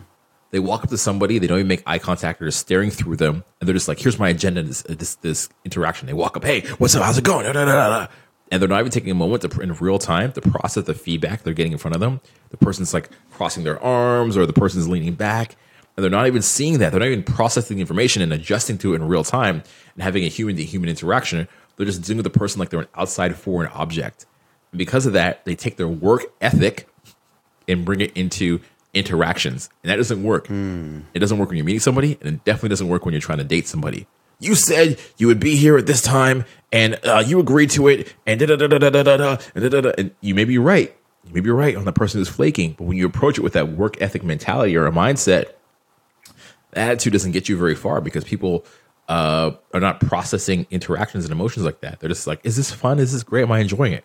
It's as deep as they're thinking about it. So the work ethic is really hard for guys because I deal primarily with men. It's hard for men because men achieve everything else in their life through work ethic. We get muscles in the gym through work ethic. We advance in our career through that same work ethic. We um, make accomplishments in our life, which give us like value. And we say that we have accomplished these things. Therefore, I'm a, I'm a man. I'm successful. We, we do it that way. And then when it comes to human interactions, relationships, it's the exact opposite. And we have a really hard time uh, flipping it around. This is also true for various cultures that are very work ethic oriented. So, like German people have a hard time with this. Um, anybody kind of like kind of like central to Western Europe. Um, also, people that have jobs like computer engineers, as I said, uh, Asian cultures, where it's all right. about your work ethic. You know, Asian kids they learn to play the violin Being logical and transactional and, and rational. Absolutely, yeah. and it's brought up. It's it's in their culture that they're taught it when they're young, and and uh, they they have a hard time letting go of it. For them, like you know, a lot of Asian people will tell me when I was growing up, if I didn't get A's, my parents wouldn't like smile at me or hug me. They never told me they loved me. Only when I brought home A's. It's not called Asians. Wow. Sorry, it's not called Bijan. It's called Asians in school. I don't know if you ever heard that joke, but no, it, that's it's, funny. It's a challenge. yeah. yeah. So that's what they that's what they feel like, man. It's just and it's a really really big thing as we identify we identify our, with ourselves through work. I think this also happened with like the, the Gary V like hustle culture and everything like that that happened, was really popular the last few years, like 2000 and I don't know 15 to 2019. That was really super popular. I think that that was a thing that affected it as well. And this is the biggest challenge that people have besides like not being able to express themselves, running out of things to say, feeling social anxiety the ability to connect is really because we're detached from work ethic or we're, we're too attached to work ethic i think. Wow. Wow. That's so interesting right? Because we get rewarded for it. It is part of part of a guy's mission right is mm-hmm. to provide. So he would think that oh well if i have great work ethic then that means i'm doing something i'm worthy right? But it's about having the range of the skills right? I forgot who said it but I'm gonna probably fuck up this quote, but they said, uh, "I pity the man that's learned to fight but doesn't know how to dance." Right? Ooh. It's the, it's uh, it was some fuck. It was, fuck. I'm, I'm good at remembering quotes, not who said it, but uh, but yeah, it, it's it's about having that range, right? And when we're overly rewarded for being logical, logical, solve the problem, solve the problem, solve the problem, right? Even when you get a girlfriend, realizing that a lot of times when women bring problems, they don't necessarily want you to solve them; they want you to empathize with the pain right? Even though you're rewarded for being a problem solver. That's something that we all struggle with as guys, right? Because we're like, I want to be Superman. I want to minimize your problem into a quick solution. But that mm-hmm. that basically saying that your pain isn't worth it because it's a small problem. What they want to hear is that no, your pain's totally worth it, right? But then you don't want to reinforce that too much. And it's it's a lot of it, these are skills that need to be taught, man. Fuck. That's why I love right. what you're doing. Thank you, bro. Thank you, bro. Yeah, I like I like the example you said with the the the the feeling of solving a problem. Like it's it's very similar to like when if your girl comes to you, she goes, "Does this dress make me look fat?" And you go, "Yes, hit the gym." You're like, "I'm a guy. I'm so smart. I solved the problem." The problem is you hitting the gym. And she's like, "What? You, you you don't care how I feel?" And you're like, "Huh? Feelings? Like what are, what are these? What are these feelings you're describing? I'm here to solve the problem. What are you talking about?" It's uh, guys have we, have a, we have a hard time with it. That's how we that's how we talk to each other as guys as well, right? Like when you have a guy friend, it's like to my the way I give value to my high value friends is I call them like, "Hey, bros, anything I can do for you? Any problems I can solve?" And they're like, "Yo, this guy's a yes. dope friend. He solved my problem." I have a buddy of mine right now. It's my one of my fraternities, and I'm like, I hit him up. I'm like, "Yo, you need any help with marketing or whatever?" You just you just opened up a store. He's like, "Oh, thanks, bro, for coming to solve the problem." Like that's how we give value as dudes but we don't yeah. realize it's like only like that in our, so, our close circle, but not like that in the rest of the world. Especially like in dealing with relationships, we we forget that it's not how you give value in a relationship. It's not always by solving the problem. It's just like taking the phone call on a Wednesday afternoon for no re- reason, just to hear somebody complain about how they're stressed, and just take the call and just like, Oh wow! Oh yeah, I would I would feel like that too. Oh yeah. Oh yeah, that makes sense. Oh yeah. Okay. Okay. All right. Take care. Look, talk later. that was that was the whole yeah. purpose of the call. Yeah. You know? Well, well, because there's a difference between what you're saying and what's that communicating, right? What you're mm-hmm. communicating when you say that is that you're safe with me. It's okay for you to feel what you're feeling. You will get through this. You're not crazy for feeling what you're feeling. I love you and and you're safe here. Or like you're communicating all those things by listening to their problems and not solving it. Because when you try to solve it, what you're really saying is, I want to be important during your time of problem. Yes. Yes. I want to be a problem solver during your time of need. It's about me, right? right. I like that communicating. I never heard that before. I never heard that before. That's a, that's a good way to describe it. Communicating versus uh, what you're saying. Yeah. Yeah. I, I, don't know what the right way to, to what, what the right word for it is, but it's what you're saying and then what that says about you. Yeah. Right. What you're verbalizing yeah. versus what it says about you. Yeah, yeah. Or what you're communicating versus what it says about you. Yes. I would agree with and, that. That makes a lot of sense. And in the coming 12 months, if people want to learn from you, I know you sent me a, uh, some notes of, of all kinds of interesting things that you're working on. First of all, what are the current ways that people can employ your services? Um, they can apply to work with me. Uh, you mean like in terms of like websites or where they can go? Or, or just or, yeah, in, or the, in the dating coach world or, or yeah, yeah. stuff right? Yeah, yeah so yeah. i actually have four three or four companies i'm working on at the moment actually. So the first one is in the social skills area right? Um, one thing is they just need to work on this area their ability to communicate express themselves have boundaries uh, emotional intelligence. They can work with me through mentoring and that mentoring is usually on a website i have called conversationmentoring.com uh, they can go and fill out an application. Not everybody will be selected. I do it on a case-by-case scenario because I just have a limited amount of time. I can't take on 30 people in a week because that would be 30 hours and I got to do other stuff. So right. I'm limited in that. The other part is sometimes people want to do live in-person programmings. Uh, and we call those boot camps where we take people out to bars, lounges, nightclubs, and things like that. We call it and in the daytime as well. And we literally coach them face to face. We show them what to do, what's possible. We show them how to do it, and then we do it along with them. We raise them up to our level, and that's called the boot camp program. And it's the leading industry program in the, in the industry. I've been doing that professionally for seven years. Myself, as a student for 15 years, I've been doing that. And I'm like a little angel on their shoulder, whispering in their ear what to say, what not to do, what to do, and showing them, like literally demonstrate like puppet, like Geppetto, like in Pinocchio, like moving them and doing it for them. and it's one of the quickest ways to learn because it breaks down like what's possible in your mind. It shows you what's possible and gets you to do it. It cuts years off your learning curve because you're able to internalize things really fast. We have a session where we go out, um, where we sit down and we talk at first. It's called a debrief session. We break down our pre-brief we talk about what the mission is for the night, the exercises. We do some drills. I have over 25 drills and exercises that I do that I've acquired and put together myself. Then we go out into the field where I do the infield part. At the end of the night, we sit down and we do what's called a debrief, where we break down everything that's happened in extreme detail and we make sense of the lessons. I help you find out what were things that you did that didn't work. And then I help you find out what are some things you want to replicate and things you saw me do that you want to incorporate. At the end of the whole program, it's a three day program, like usually like Friday, Saturday, Sunday. At the end of it, I set up what's called a 360 debrief, and I do a roadmap for the next 90 days of what you can practice on and uh, and what you can do as a 30 day challenge.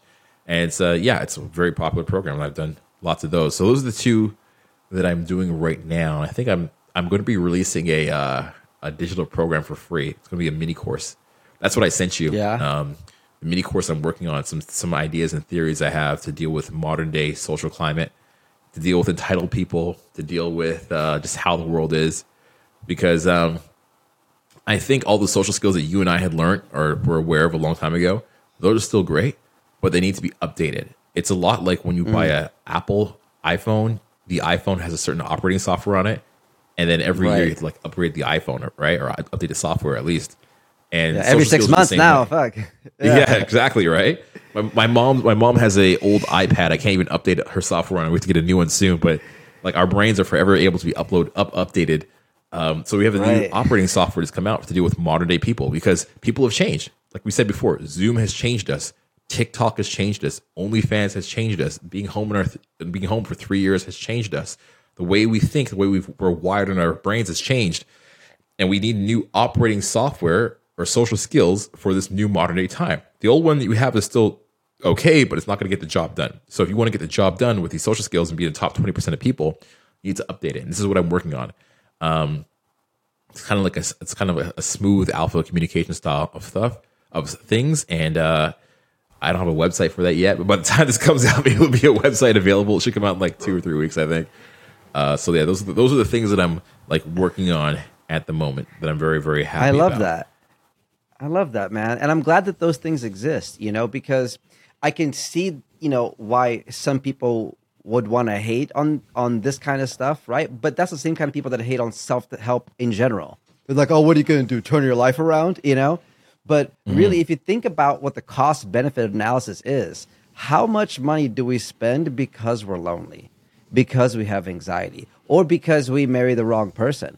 How many people's fortunes have been destroyed from being in unhealthy relationships, likely from choosing from not a place of abundance, right? So if you were to think of it that way, learning to be able to socialize, not just conceptually, but in person, in the field, actually getting that muscle memory, I think it's it's an amazing investment because, like we talked about earlier, it's not just about finding somebody to date. How are you going to land a client, right? Like when I was on tour with Tyga and Diddy, I had to know how to talk to him because they were the tens of the room. They mm-hmm. were the mm-hmm. tens. They're not a Playboy model, but they're they're the most perceived value person in the room when you're in the room with P Diddy. Okay, cool. Well, how do I talk to him? right? It, like it, it, it goes so much further than that, right? Um, even when you're in a, in a shitty situation, if you're in a dangerous neighborhood and you got some sketchy people around you, how are you going to communicate with the sketchy people around you or be aware that they're around you and see what's happening peeping game right it's i i really hope people continue to see the value in the work of with the message that you're spreading right and and what your industry is about right from self-help mm. to the to, to the socializing because I think it's like the underpinning of society. right? Yeah, it is. Like it is almost everybody that's that's been a serial killer has had some trouble with women. this, you know, it's, it's, actually a fact. Usually, it's actually a fact. You know, but it, it's. Uh, I I cannot disagree with what you said. I agree with everything that you said, and then I'd, I'd add to it, and I'd say, um, you know, it's not for everybody. There's some people that want to be upset, some people that want to be angry, and they just watch like the same people that like watch like car crash videos all day. They just want to be upset. The same people that like watch angry like red pill content all day. They just want to be upset. But then there's a selection of people that want to look for an answer. They want actually to solve themselves. And I, I don't I don't appeal people that want to stay stuck. The people that want to be sensitive snowflakes. I don't appeal to those people. People that have a PhD in making excuses. I'm not for them. But for people that want to have an answer, or a solution, that want to be, you know, not snowflakes, but want to be sharks, or level up their life to those people who are looking for an answer, yeah, I can help those people. Those people who are not like living in apathy, they say, I want to live in courage. People that are stuck of, uh, tired of being stuck with a bunch of friends that they don't really like. They're just kind of just settling for because they met them at school or at work. They don't really have a partner that they're proud of that they'd want to be with in five years or 10 years from now. It's definitely not the future mother of their children or father of their children, you know, in a job that kind of just like are at for the moment with a boss who doesn't respect their work or appreciate them. To those people, you know, they want to stay in that, fine. But people that want to move out of that, there's solutions, there's options for them, you know? And usually what holds them back is they think either they can't do it because they quit on themselves in the past. They think, oh, I quit myself in the past. I've, I don't stay true to my commitments. That's one reason. It's probably because they didn't have accountability. So they need somebody to guide them through it. Or they think uh, they're a special snowflake with problems and their problems are unique. But what we see is that everybody's going through the same experience. We're all experiencing this together. We're all experiencing this world change together and this rusty social skills together. And I fortunately have helped people from every single background. There is no special snowflake to me. I've helped literally every culture. Like you mentioned being Cuban, I have a bunch of Cuban people I worked with. I've done programs in yeah. Cuba. I've, you know, I've done programs in Mexico. I've done programs in Korean cultures. I've done programs in everywhere, bro. Literally everywhere. So I know what people are going through. And if I've helped somebody else, I can take that same system and format and apply that to problems that are unique in your life and have a system to help you. So if people have tried something before and they failed, usually it's because they don't have the right system. Usually the system is, is not been the right system. They didn't have the information that they needed. But once you have the right information, you can act on it and you can see dramatic improvement in your life. I love that. And if you could um, without giving away too much, you know, as as we're heading towards a close here, what would be the most compressed piece of value you could give to people that let's say for guys or people that identify as men for that matter just people who want to connect mm-hmm. with other people but they're afraid yeah. they have anxiety and they don't have the money to take your boot camp and, and, and they can't make it there but they're like madison please if you have a minute or two to give me general advice that'll just hit, what would be the most compressed value you could give them? Okay. Okay. I would say one major thing that they can take and run with today is an idea that I have called painting context. So whenever there's a disagreement between two people or they don't understand you, it's because they don't have the proper understanding of the situation. So if you walk up to somebody and you're talking to them and you're stuttering, right? they might not know that you have Asperger's or autism. But if you were to tell them, hey, I wasn't I'm very nervous, I actually have Asperger's and autism. Sometimes I stutter when I speak, they would go, oh, okay. That would open the bandwidth of the communication and they would be able to talk to you, listen to you, and you get along great. This actually happened because I had students that had autism, Asperger's, that couldn't make eye contact. People would think they were on drugs. They walk around like like this, like spaced out. And like, the, why is this weird guy staring off into space when he talks to me? I'm like, no, no, he just has Asperger's. Like, oh, okay. My brother has that too and then it would just open the conversation. They'd like be like walking, holding hands. Five minutes later, I'm like, what? You know, it's kind of like when you go to a job interview, and in the job interview they say, "Well, I noticed in your CV there's like two years where you didn't work." If you're just like, "Yeah," you know, pick the context of like, "Yeah, I actually went and learned a skill at a community college. I learned a skill about like you know Excel sheets or whatever." Then like, "Oh, you did something with your time off." Then they understand it. It's the same thing in all social interactions. If you're planning a date with somebody, and then the person you're planning a date with, they're like, um, they're like, "Oh, I'm not going to come to your house for a drink. I'm not. I don't go to strangers' houses." If you say, "Hey, listen, you know, actually, I was raised by a single parent mother and I have sisters and I respect women and I understand the definition of the word no. So if you're ever uncomfortable, that's totally fine. I'm okay with having one drink out the house. We can meet there, but I'm not in a position right now to be like just bawling at a bar. I'm bawling on a budget. We can have a drink on my rooftop. They're like, oh, okay, that makes sense. You know, just painted the context of the situation. So I feel like like yeah. a lot of our a lot of our disagreements in life, people are scared, people don't understand. When we're intimidated, it just really comes down to painting a picture of what's happening and why we're doing things, why we're doing it. People understand the why, then it usually patches up all situations to make things go a lot smoother. Yes, that's so true. I actually just used that recently. There was somebody that I wanted to connect with, but then they saw something in my story that they didn't understand, and I saw that they were being kind of flaky. So then I sent them a voicemail. I said, "Just so you know," and I kind of explained, "Here's the context of where I'm at." They mm-hmm. were like, oh, okay, great. And we're actually hanging out after this interview, right? It's yeah, like, it, it, it, awesome. it really is just that. It's just say, hey, just so you know, here's where I'm at. Here's where I assume you're at. If you want to do this, great. If not, then that's awesome too. Hope you have a great week. But here's my con. It's so funny you say that because I just did that a couple of days ago, and it made such a big difference. Because um, people see fuck. something they don't understand why it's happening. If you just understood, if we just understood the other side, we would be more, um, we'd be more understanding. And it's the same thing how you said with politics. In politics, you know, the left doesn't listen to the right, and the right doesn't listen to the left. We're just victim shaming all the time and stuff like that. If we if we just listen to each other a little bit better, we would get along as people, and people understood each other. So we just got to create that space to understand the other person a little bit more, why we're doing things, why they're doing certain things, and if we can do that, it's almost like we'll a get along. that makes me think of a word like a, it's almost like strategic vulnerability. Mm, definitely some and the word strategic has a weird connotation but it's it's about just saying hey here's where i'm really at.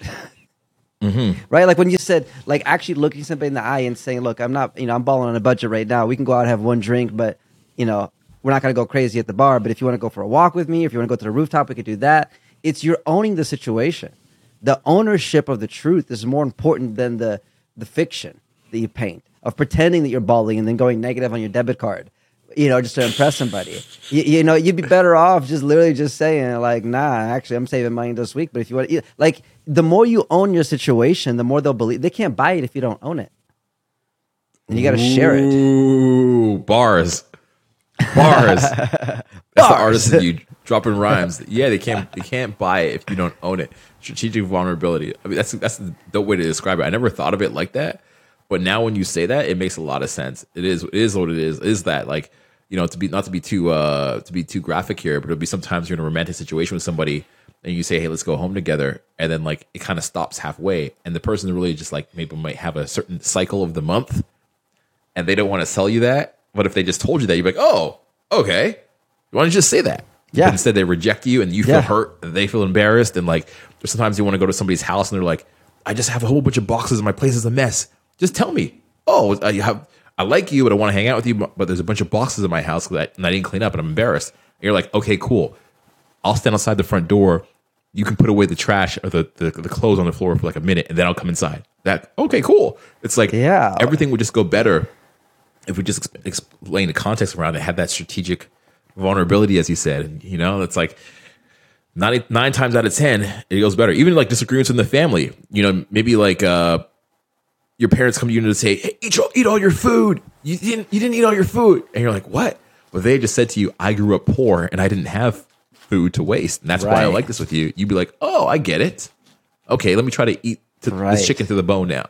Right? They're the reasoning yes, behind it would make sense to you, and you can see that point of view. You can agree with it, and you can either agree with it or not go along with it. But at least you would be talking from a point of like you're both neutral in the middle here. Yeah, and I feel like that's a good exercise to on the other side too. I, I, guess on the on the person giving information is to be vulnerable with it, right, and to paint the context, like you said. But then on the person receiving information, try to infer context. Yes, I mean this. This is like to get really deep for a second, not too deep, but middle middle deep. It reminds mm-hmm. me of a uh, Charlie Munger, who was Warren Buffett's partner uh, in Berkshire Hathaway. He has something he calls uh, a, mi- a mental model. He calls the inversion technique, which is arguing the opposite. And when you paint context with somebody, you explain why you're doing what you're doing, it helps them in their brain, I believe, to argue the opposite point of view. Uh, this mm-hmm. is very mm-hmm. subconscious and psychological on a deep level, but this is what it allows them to do. And so they they can see things from your perspective, and you are no longer an enemy. It removes Mm. you being an enemy. It removes you from being an adversary because they're now like Yes. relating to your story in life. Yes, that's great for sales. It's great for relationships. Great for all of it. This is amazing, Madison. Um, I feel like we could honestly keep talking forever. Is there any other thing that you want to share with the audience about your mission, about what you're doing, um, that you think is pertinent to this conversation? We'll probably end up Yeah, having I, more I just want. I just want- yeah. Thank you, bro. First of all, I want to say thanks for having me on, and it was a good chat. You know, we we haven't really spoken before. It was good to chat and and meet and connect. And I just want to say to people to like be just be careful to what you watch. You know, and, and to if you want to see positive things in the world, edit online in your media, watch things like this, watch more podcasts, watch more interviews, do my, more biographies because the algorithm is designed to keep you dumb, stupid, and blind. And you got to consciously make an effort to watch good content. That means like literally go to the three dots behind beside videos that are negative and click hide or unfollow or don't show me content hmm. like this. And I do that every single day. I un I hide three pieces of content. I hide stuff. I, I every day I do three at least. I got to do that more. You have to because it's it's designed to keep you in that negative low vibration space. And and you will be addicted to the AI sex robot when it comes in a year. you will be if you, if you don't do it, and not you particularly, but just like people in general. And I think it's Yeah, important thing to do. And and we we have no choice because the way that we're going, at the pace that we're going with technology, I'm very afraid for humankind. And I've always been somebody who's been like kind of like a futurist. I won't say a visionary, but a futurist. I'm usually like five years ahead of where I should be. And that's why my ideas don't usually land until they're much later. But yeah, I was talking about this stuff like three or four years ago. And now we're here. And um, I think it's important for everybody to really value your mind. Um, your mind is your biggest asset in life, and you have to really do all you can to protect that and safeguard it. Absolutely. Well, cheers to that, bro. Well, I appreciate you taking the time. I know you got a busy schedule. I know you got the the genius test coming up soon. Tell me about that. Let's let's, Oh, let's yeah. end on that because Yeah. you really interested me with that. So, you, what's what's this genius test you're doing? So this is something called Mensa, M E N S A. It's a worldwide organization. You have to be in the top two percent of IQs in the world to do it. So I believe it's like a I don't remember what the, the amount is, but when I was younger, I went to college and university when I was like literally like a teenager. Uh, they had a program that you can go and do it, and I ended up like dropping out. I didn't even finish school because I couldn't like study. Like people who are very intelligent have a hard time studying. They can't like sit down and like read a book properly, you know. So um, I decided to go and do it again. I had uh, so I wanted to go do the test properly, and I think that if I do it, it's not because I want to like hang around people that are intelligent. I just want to be around like-minded individuals, discuss really interesting things. I think academically, it might add some like um, credibility to what I'm saying. Because sometimes what I say sounds so crazy. You're like, how did he arrive at that conclusion? It's like, well, this is why. Um, and also, you know, I also have done a cognitive behavioral therapist training, so I'm certified in that as well. So I just want to add these these things to it. Uh, I have the experience, but I just want to want to make it more bulletproof. What I'm saying, um, because people can't see the realizations, experiences, and rationalities that I've and information I've compiled to get to this point in what I say. And if I can explain to people a little bit better, I think that'll be helpful to serve them better and make a bigger impact. You know. I love it, man. Well, well, cheers to that, brother. Thank, Thank you you, for sir. coming. Uh, thanks for sharing the wisdom and the story, man, and, and thanks for what you're doing out there too, man. Help helping the the lads.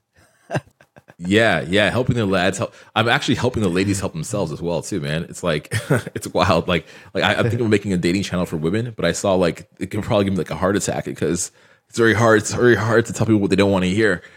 Um, but yeah, bro, I'm just trying to bring people AKA, together, AKA the, the Kevin Samuels journey, right? bro. I mean, the guy had a he died of a heart issue, and you know that can be brought on by stress. So, I mean that I'm not saying that was it, but it can be. I'm not saying it's a contributing factor, but it's a correlating factor.